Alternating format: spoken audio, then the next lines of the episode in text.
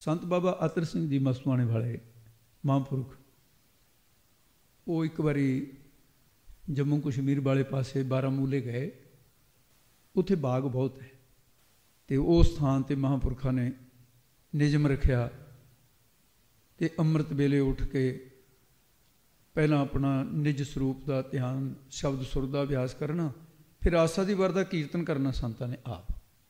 ਸੰਪੂਰਨ ਕੀਰਤਨ ਕਰਨ ਤੋਂ ਬਾਅਦ ਫਿਰ ਮਹਾਪੁਰਖ ਨਾ ਬਾਣੀ ਪੜ੍ਹਦੇ ਹੋਏ ਥੋੜਾ ਜਿਹਾ ਜਲ ਪਾਨ ਕਰਕੇ ਦੁੱਧ ਪਾਣੀ ਪੀ ਫਿਰ ਸ਼ਹਿਰ ਨੂੰ ਨਿਕਲਦੇ ਥੋੜਾ ਜਿਹਾ ਤੁਰਨ ਫਿਰਨ ਵਾਸਤੇ। ਸਰੀਰ ਬੈਠਾ ਜਕੜ ਜਾਂਦਾ ਹੈ।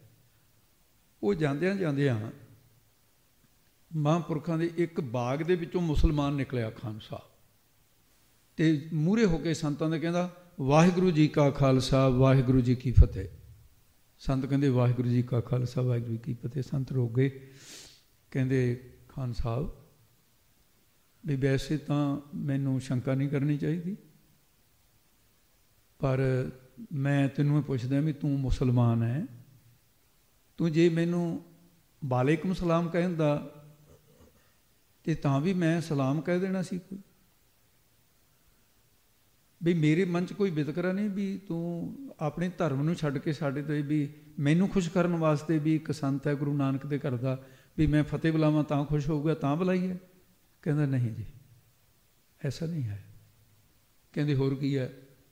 ਕਹਿੰਦੇ, ਜੀ ਜੇ ਸਮਾਂ ਹੈਗਾ ਤਾਂ ਮੈਂ ਗੱਲ ਸ਼ੁਰੂ ਕਰਾਂ ਵੀ ਗੱਲ ਲੰਮੀ ਹੈ ਥੋੜੀ ਜੀ ਸੰਤ ਕਹਿੰਦੇ, ਇਸ ਤਰ੍ਹਾਂ ਕਰ ਵੀ ਮੈਂ ਤੁਰਨ ਫਿਰਨ ਆਇਆ, ਤੂੰ ਨਾਲੇ ਤੁਰੀ ਚੱਲਣ ਵਾਲੀ ਗੱਲ ਸੁਣਾ ਲੈ। ਕੱਲੇ ਹੀ ਸੀ ਮਹਾਪੁਰਸ਼, ਸੇਵਾਦਾਰ ਪਿੱਛੇ ਖੜਾ ਤੇ ਤੁਰੇ ਜਾ ਰਹੇ ਨੇ, ਕਹਿਣ ਲੱਗਾ, ਮਹਾਰਾਜ, ਇਹ ਲੰਮੀ ਗੱਲ ਇਹ ਹੈ ਵੀ ਮੈਂ ਖੁਦਾ ਨੂੰ ਮਿਲਣਾ ਚਾਹੁੰਦਾ ਸੀ। ਪਰ ਮੁਹੰਮਦ ਸਾਹਿਬ ਦੇ ਰਾਹੀਂ ਮਿਲਣਾ ਚਾਹੁੰਦਾ ਸੀ। ਸਾਡਾ ਆਖਰੀ ਪੈਗੰਬਰ ਹੈ। ਕਹਿੰਦੇ ਵੀ ਮੈਂ ਬੜੀ ਦੇਰ ਤੱਕ ਆਰਾਧਨ ਕਰਦਾ ਰਿਹਾ, ਪਰ ਮੈਨੂੰ ਪ੍ਰਾਪਤੀ ਨਾ ਹੋਈ। ਮੇਰਾ ਦਿਲ ਟੁੱਟ ਗਿਆ। ਕਹਿੰਦੇ ਮੈਨੂੰ ਫਿਰ ਇੱਕ ਈਸਾਈ ਮਿਲ ਗਿਆ। ਉਹ ਕਹਿੰਦੇ, ਤੂੰ ਜੀਸਸ ਦਾ ਆਰਾਧਨ ਕਰ। ਉਹ ਛੇਤੀ ਮਿਲਦਾ ਹੈ। ਕਹਿੰਦੇ, ਜੀ, ਮੈਂ ਆਪਣੇ ਧਰਮ ਨੂੰ ਛੱਡ ਕੇ ਮੈਂ ਜੀਸਸ ਨੂੰ ਆਰਾਧਨਾ ਸ਼ੁਰੂ ਕੀਤਾ। ਕਹਿੰਦੇ ਫਿਰ ਵੀ ਮੇਰੀ ਉਹ ਜੋ ਮੇਰੀ ਕਾਮਨਾ ਸੀ ਪੂਰੀ, ਮੇਰੀ 10 12 ਬਰੇ ਉਧਰ ਲੰਗੇ 10 12 ਬਰੇ ਇੱਧਰ ਲੰਗੇ ਇਸ ਕੰਮ 'ਚ। ਕਹਿੰਦੇ ਫਿਰ ਮੈਨੂੰ, ਮੈਂ ਸੋਚਿਆ ਵੀ ਹਿੰਦੂ ਮਤ ਦੇ ਵਿੱਚ ਬੜੇ ਬੜੇ ਫਕੀਰ ਨੇ, ਮੈਂ ਖੁਦਾ ਨੂੰ ਮਿਲਣਾ। ਤੇ ਮਿਲਣਾ ਵੀ ਮੁਹੰਮਦ ਸਾਹਿਬ ਦੇ ਰਾਹੀਂ ਹੈ। ਮੈਂ ਇਹ ਮੇਰੇ, ਮੈਂ ਆਪਣੇ ਧਰਮ ਦਾ ਯਕੀਨ ਨਹੀਂ ਛੱਡਿਆ। ਉਹ ਕਹਿੰਦੇ ਜੀਸਸ ਰਾਹੀਂ ਮਿਲ, ਛੇਤੀ ਮਿਲੂਗਾ, ਮੈਂ ਛੱਡ ਕੇ ਉਧਰ ਗਿਆ, ਉਹ ਬਣਾ ਗੱਲ ਪਈ ਕਹਿੰਦੇ ਜੋ ਮੈਨੂੰ ਕਹਿਣ ਲੱਗੇ ਵੀ ਤੂੰ ਇਸ ਤਰ੍ਹਾਂ ਕਰ, ਵੀ ਤੂੰ ਆ ਜਾਪ ਕਰਿਆ ਕਰ। ਸਨਾਤਨ ਮਾਤਨ ਵਾਲੇ ਆਪਣਾ ਜਾਪ ਦੇ ਦਿੱਤਾ। ਤੇ ਕ੍ਰਿਸ਼ਨ ਭਗਵਾਨ ਦਾ ਜਾਂ ਰਾਮ ਜੀ ਦਾ ਧਿਆਨ ਤਰ ਲੈ, ਤੈਨੂੰ ਛੇਤੀ ਮਿਲ ਜਾਣਗੇ। ਕਹਿੰਦਾ ਜੀ, ਮੈਂ ਉਹ ਕਰਦਾ ਰਿਹਾ। ਕਹਿੰਦੇ ਫਿਰ ਮੈਨੂੰ ਪ੍ਰਾਪਤ, ਕਹਿੰਦੇ ਫਿਰ ਮੇਰਾ ਮਨ ਨਾਸਤਿਕ ਜਿਹਾ ਬਣ ਲੱਗਿਆ ਵੀ ਛੱਡੋ, ਸਾਰੇ ਹੀ ਝੰਜਟ ਛੱਡੋ। ਇਸਲਾਮ ਦਾ ਵੀ ਉਹਦੇ ਵੱਲੋਂ ਵੀ ਮਨ ਵੇਰੁਖ ਹੋ ਗਿਆ, ਹਿੰਦੂ ਧਰਮ ਵੱਲੋਂ ਵੀ, ਈਸਾਈਆਂ ਵੱਲੋਂ ਵੀ। ਕਹਿੰਦੇ ਵੀ ਮੈਂ ਬੜਾ ਉਦਾਸ ਜਿਹਾ, ਇੱਕ ਦਿਨ ਮੈਨੂੰ ਇੱਕ, ਇਹ ਹੁਣ ਵਾਹਿਗੁਰੂ ਜਾਣਦਾ ਵੀ ਗੁਰੂ ਗੋਬਿੰਦ ਸਿੰਘ ਨੇ ਆਪਣੀ ਕਲਾ ਵਰਤਾਈ ਵੀ ਨਿਹੰਗ ਸਿੰਘ ਦਾ ਬਾਣਾ ਧਾਰਨ ਕੀਤਾ। ਉਹ ਕਹਿੰਦਾ ਵੀ ਪੂਰਾ ਤਿਆਰ ਪ੍ਰਤਿਆਰ ਨਿਹੰਗ ਸਿੰਘ।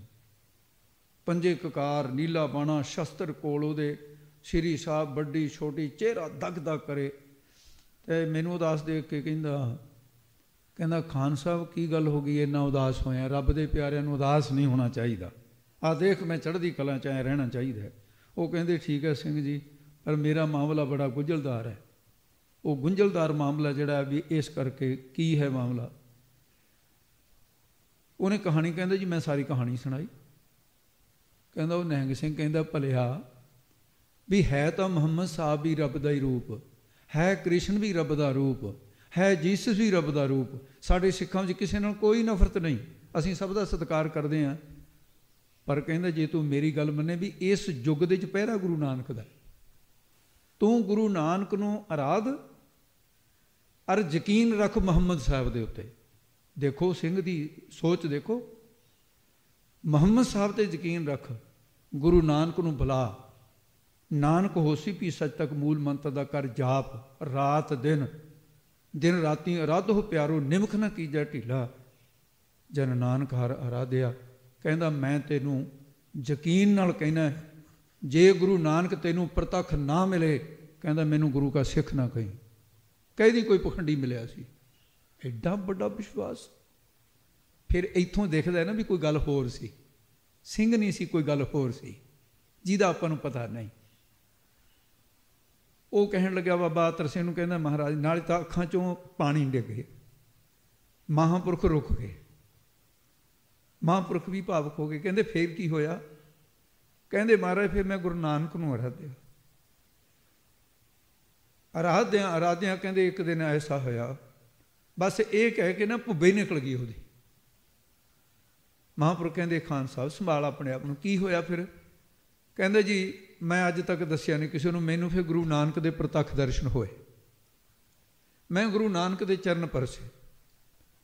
ਗੁਰੂ ਨਾਨਕ ਸਾਹਿਬ ਦੇ ਚਰਨਾਂ ਤੇ ਮੱਥਾ ਰੱਖਦਿਆਂ ਹੀ ਮੇਰੇ ਚਰਨਾਟ ਛਿੜਗੀ ਸਰੀਰ ਵਿੱਚ ਗੁਰੂ ਨਾਨਕ ਸਾਹਿਬ ਬੋਲੇ, ਬਹੁਤ ਪਿਆਰ ਨਾਲ, ਕਹਿੰਦਾ, ਇੰਨਾ ਮਿੱਠਾ ਸੰਸਾਰ ਦੇ ਵਿੱਚ ਮੈਂ ਕਿਸੇ ਦੀ ਜ਼ੁਬਾਨ ਤੋਂ ਬਚਨ ਨਹੀਂ ਸੁਣਿਆ। ਤੇ ਪਰਮੇਸ਼ਰ ਵਾਹਿਗੁਰੂ ਦੇ, ਉਹ ਮਿੱਠਾ ਹੈ। ਮਿੱਠੇ ਬੋਲ ਬੰਦਾ ਹੈ। ਕਹਿੰਦੇ, ਗੁਰੂ ਨਾਨਕ ਸਾਹਿਬ ਨੇ ਬੜੇ ਮਿੱਠੇ ਬੋਲੇ। ਕਹਿਣ ਲੱਗੇ, ਤੈ ਮੈਨੂੰ ਯਾਦ ਕੀਤਾ ਸੀ ਮਿੱਠ ਬੋਲੜਾ ਜੀ, ਹਰ ਸੱਜਣ ਸੁਆਮੀ ਮੋਰਾ ਹਾਂ ਸੰਮਲ ਥਕੀ ਜੀ ਉਹ ਕਦੇ ਨਾ ਬੋਲੇ ਕੋਰਾ। ਕਹਿੰਦੇ ਤੂੰ ਯਾਦ ਕੀਤਾ ਸੀ, ਮੈਂ ਆ ਗਿਆ। ਮੂਲ ਮੰਤਰ ਦਾ ਆਰਾਧਨ ਕੀਤਾ ਸੀ। ਕਹਿੰਦੇ ਦੱਸ ਵੀ ਹੁਣ ਤੋਂ, ਮੈਂ ਜੀਸਸ ਨੂੰ ਬੁਲਾਵਾਂ। ਤੂੰ ਦਰਸ਼ਨ ਉਹਦੇ ਰਾਹੀਂ ਖੁਦਾ ਨੂੰ ਮਿਲਣਾ ਚਾਹੁੰਦਾ ਹੈ। ਜਾਂ ਫਿਰ ਰਾਮ ਕ੍ਰਿਸ਼ਨ ਨੂੰ ਬੁਲਾਵਾਂ, ਉਹਦੇ ਰਾਹੀਂ ਮਿਲਣਾ ਚਾਹੁੰਦਾ ਮੁਹੰਮਦ ਸਾਹਿਬ ਨੂੰ ਬੁਲਾਵਾਂ ਤੇਰੇ ਸਾਹਮਣੇ, ਫਿਰ ਤੂੰ ਖੁਦਾ ਨੂੰ ਮਿਲ ਲੈ ਭਾਈ। ਮੇਰਾ ਤਾਂ ਇੰਨਾ ਹੀ ਸਮਾਂ ਸੀ ਵੀ ਤੂੰ ਮੈਨੂੰ ਬੁਲਾਇਆ ਸੀ, ਮੈਂ ਤੈਨੂੰ ਅਗਲਾ ਰਸਤਾ ਦੱਸਦਾ ਵੀ ਉਹ ਸੱਚਖੰਡ ਗਈਆਂ ਹੋਈਆਂ ਰੂਹਾਂ ਨੂੰ, ਨਿਰੰਕਾਰ ਮੇਰੀ ਮੰਨ ਕੇ ਉਹਨਾਂ ਨੂੰ ਭੇਜ ਦੂਗਾ, ਤੂੰ ਆਪਣਾ ਚਿੱਤ ਪੂਰਾ ਕਰ ਲੈ। ਕਹਿੰਦਾ ਜੀ, ਮੈਂ ਗੁਰੂ ਨਾਨਕ ਦੇ ਚਰਨ ਫੜ ਕੇ ਕਿਹਾ ਕਿ ਹੁਣ ਤੋਂ ਬਾਅਦ ਮੈਨੂੰ ਖੁਦਾ ਵੀ ਦੀ ਲੋੜ ਨਹੀਂ, ਮੈਨੂੰ ਲੱਗਦਾ ਵੀ ਤੁਸੀਂ ਹੋ ਖੁਦਾ ਹੋ। ਹੁਣ ਹੋਰ ਰੱਬ ਦੀ ਲੋੜ ਨਹੀਂ, ਮੈਨੂੰ ਰਾਮ ਕ੍ਰਿਸ਼ਨ ਵੀ ਤੁਸੀਂ ਦੇਖਦੇ ਹੋ, ਮੁਹੰਮਦ ਸਾਹਿਬ ਵੀ ਤੁਸੀਂ ਦੇਖਦੇ ਹੋ। ਮਹਾਰਾਜ ਕਹਿੰਦੇ, ਅੱਛਾ ਕਹਿੰਦੇ, ਖਾਨ ਸਾਹਿਬ ਫਿਰ ਮੰਗ ਲੈ ਕੁਛ। ਕਹਿੰਦੇ, ਮੈਂ ਕਿਹਾ, ਮਹਾਰਾਜ ਵੀ ਤੁਹਾਨੂੰ ਪ੍ਰਾਪਤ ਕਰਕੇ ਹੁਣ ਜੀ ਨਹੀਂ ਕਰਦਾ ਕੁਝ ਹੋਰ ਮੰਗਣ ਨੂੰ, ਕੀ ਮੰਗਾ? ਪ੍ਰਭ ਦੇਖਦਿਆਂ ਦੁੱਖ ਭੁੱਖ ਗਈ, ਪ੍ਰਭ ਢਾਡੀ ਕੋ ਮੰਗਣ ਚਿਤ ਨਾ ਆਵੇ। ਕਹਿੰਦੇ, ਮੇਰੀ ਖੁਸ਼ੀ ਵਾਸਤੇ ਮੰਗ ਲੈ। ਕਹਿੰਦੇ, ਮੈਂ ਫੇਰ ਵੀ ਕਿਹਾ, ਮਹਾਰਾਜ, ਨਾਮ ਬਖਸ਼ੋ। ਕਹਿੰਦੇ, ਨਾਮ ਤਾਂ ਤੈਨੂੰ ਮਿਲਿਆ ਹੋਇਆ ਪਹਿਲਾਂ ਹੀ। ਉਹ ਮੰਗ ਜਿਹੜਾ ਤੈਨੂੰ ਮਿਲਿਆ ਨਹੀਂ ਹੋਇਆ। ਨਾਮ ਕਰਕੇ ਤਾਂ ਤੈਨੂੰ ਮੈਂ ਮਿਲਿਆ। ਖਾਨ ਸਾਹਿਬ ਕਹਿੰਦੇ, ਮਹਾਪੁਰਖੋ, ਬਾਬਾ ਅਤਰ ਸਿੰਘ ਜੀ ਨੂੰ ਕਹਿੰਦੇ ਫਿਰ ਮੈਂ ਗਲ 'ਚ ਪੱਲਾ ਪਾ ਕੇ ਕਿਹਾ, ਗਰੀਬ ਨਵਾਜ਼, ਮੈਨੂੰ ਮੰਗਣ ਦੀ ਜਾਚ ਨਹੀਂ। ਇੱਕ ਗੱਲ ਮੇਰੇ, ਮੈਂ ਤੁਹਾਡੀ ਖੁਸ਼ੀ ਵਾਸਤੇ ਮੰਗਣ ਲੱਗਿਆ ਜਿਵੇਂ ਤੁਹਾਡੇ ਆਹ ਪ੍ਰਸੰਨਤਾ ਮੈਨੂੰ ਹੁਣ ਮਿਲੀ ਹੈ, ਤੁਹਾਡੇ ਦਰਸ਼ਨ, ਤੁਹਾਡੀ ਖੁਸ਼ੀ ਜਿਵੇਂ ਮਿਲ ਸਕਦੀ ਹੈ, ਮੈਨੂੰ ਉਹ ਕੁਝ ਦੱਸੋ, ਮੈਂ ਉਹ ਕਰਾਂ ਜਿਹਦੇ ਨਾਲ ਤੁਸੀਂ ਮੇਰੇ ਤੇ ਪ੍ਰਸੰਨ ਰਹੋ ਹਰ ਵੇਲੇ। ਕਹਿੰਦੇ ਗੁਰੂ ਨਾਨਕ ਸਾਹਿਬ ਮੈਨੂੰ ਕਹਿਣ ਲੱਗੇ ਤੇਰਾ ਕਾਰੋਬਾਰ ਕੀ ਹੈ? ਕਹਿੰਦੇ ਜੀ, ਬਾਗ ਹੈ, ਬਹੁਤ ਵੱਡਾ। ਉਹਨੇ ਹੱਥ ਕਰਕੇ ਦੱਸਿਆ, ਕਹਿੰਦੇ ਮਹਾਂਪੁਰਸ਼ੋ, ਆ ਬਾਗ ਹੈ ਉਹ ਸਾਰਾ। ਮੈਂ ਗੁਰੂ ਨਾਨਕ ਸਾਹਿਬ ਨੂੰ ਕਿਹਾ ਵੀ ਮੇਰੇ ਕੋਲ ਬਾਗ ਹੈ ਵੱਡਾ। ਕਹਿੰਦੇ, ਅੱਜ ਤੋਂ ਬਾਅਦ ਇਸ ਬਾਗ ਦਾ ਪੂਰਾ ਅੱਧ ਇੱਕ ਬਟਾ ਹਿੱਸਾ, ਇੱਕ ਬਟਾ ਦੋ ਹਿੱਸਾ, ਅੱਧਾ ਤੇਰਾ ਰਿਹਾ ਇਹ ਅੱਜ ਤੋਂ ਬਾਅਦ ਅੱਧਾ ਨਿਰੰਕਾਰ ਦਾ ਹੋਇਆ। ਕਹਿੰਦਾ ਜੀ, ਮੈਂ ਸਮਝਿਆ ਨਾ ਕਹਿੰਦੇ, ਅੱਧੀ ਆਮਦਨ ਤੇਰੇ ਪਰਿਵਾਰ ਵਾਸਤੇ, ਅੱਧੇ ਬਾਗ ਦੀ ਆਮਦਨ ਇਹਦਾ ਲੰਗਰ ਚਲਾ ਦੇ। ਜੇ ਕੋਈ ਹਿੰਦੂ ਆਵੇ, ਹਿੰਦੂ ਉਹਨਾਂ ਨੂੰ ਵਰਤਾਵੇ ਰੱਖਦੇ ਤਾਂ ਕਿ ਤੇਰੇ ਨਾਲ ਨਫ਼ਰਤ ਨਾ ਕਰਨ ਵੀ ਮੁਸਲਮਾਨ ਦਾ ਲੰਗਰ ਨਹੀਂ ਛਕਣਾ। ਸਿੱਖ ਛਕਣ, ਹਿੰਦੂ ਛਕਣ ਵੱਖਰਾ, ਉਹਨਾਂ ਦਾ ਲਾ ਦੇ ਤੂੰ ਲੰਗਰੀ ਤੇ ਮੁਸਲਮਾਨਾਂ ਵਾਸਤੇ ਲਹਿਦਾ ਲਾ ਦੇ ਤੇ ਲੰਗਰ ਚਲਾ ਦੇ। ਕਹਿੰਦੇ, ਮੈਂ ਲੰਗਰ ਚਲਾਉਣ ਵਾਸਤੇ ਬਾਪੂ ਦੀਆਂ ਚਪੇੜਾਂ ਖਾਧੀਆਂ ਸੀ, ਖਾਨ ਸਾਹਿਬ। ਜੇ ਲੰਗਰ ਚਲਾਏਗਾ, ਤੇਰੇ ਅੱਧੇ ਬਾਗ ਦੇ ਵਿੱਚ ਵੀ ਬਰਕਤਾਂ ਪੂਰੇ ਜਿੰਨੀਆਂ ਪੈਣਗੀਆਂ ਤੇ ਤੇਰਾ ਜਨਮ ਸਫਲ ਹੋ ਤੇਰੀਆਂ ਕੁਲਾਂ ਤਰ ਜਾਣਗੀਆਂ।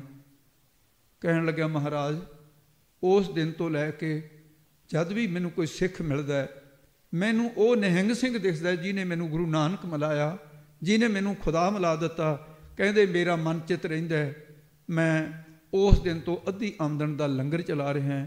ਮਾਰੇ ਕਹਿੰਦੇ, ਜਿਹੜਾ ਸਾਡਾ ਬਚਨ ਮੰਨ ਕੇ ਲੰਗਰ ਚਲਾਉਂਦੇ ਨੇ, ਸਿੱਧੋ ਇਹ ਸਾਡੇ ਭੰਡਾਰੇ ਚੱਲਦੇ ਨੇ। ਇਹ ਨੇ ਸਾਡੇ ਭੰਡਾਰੇ।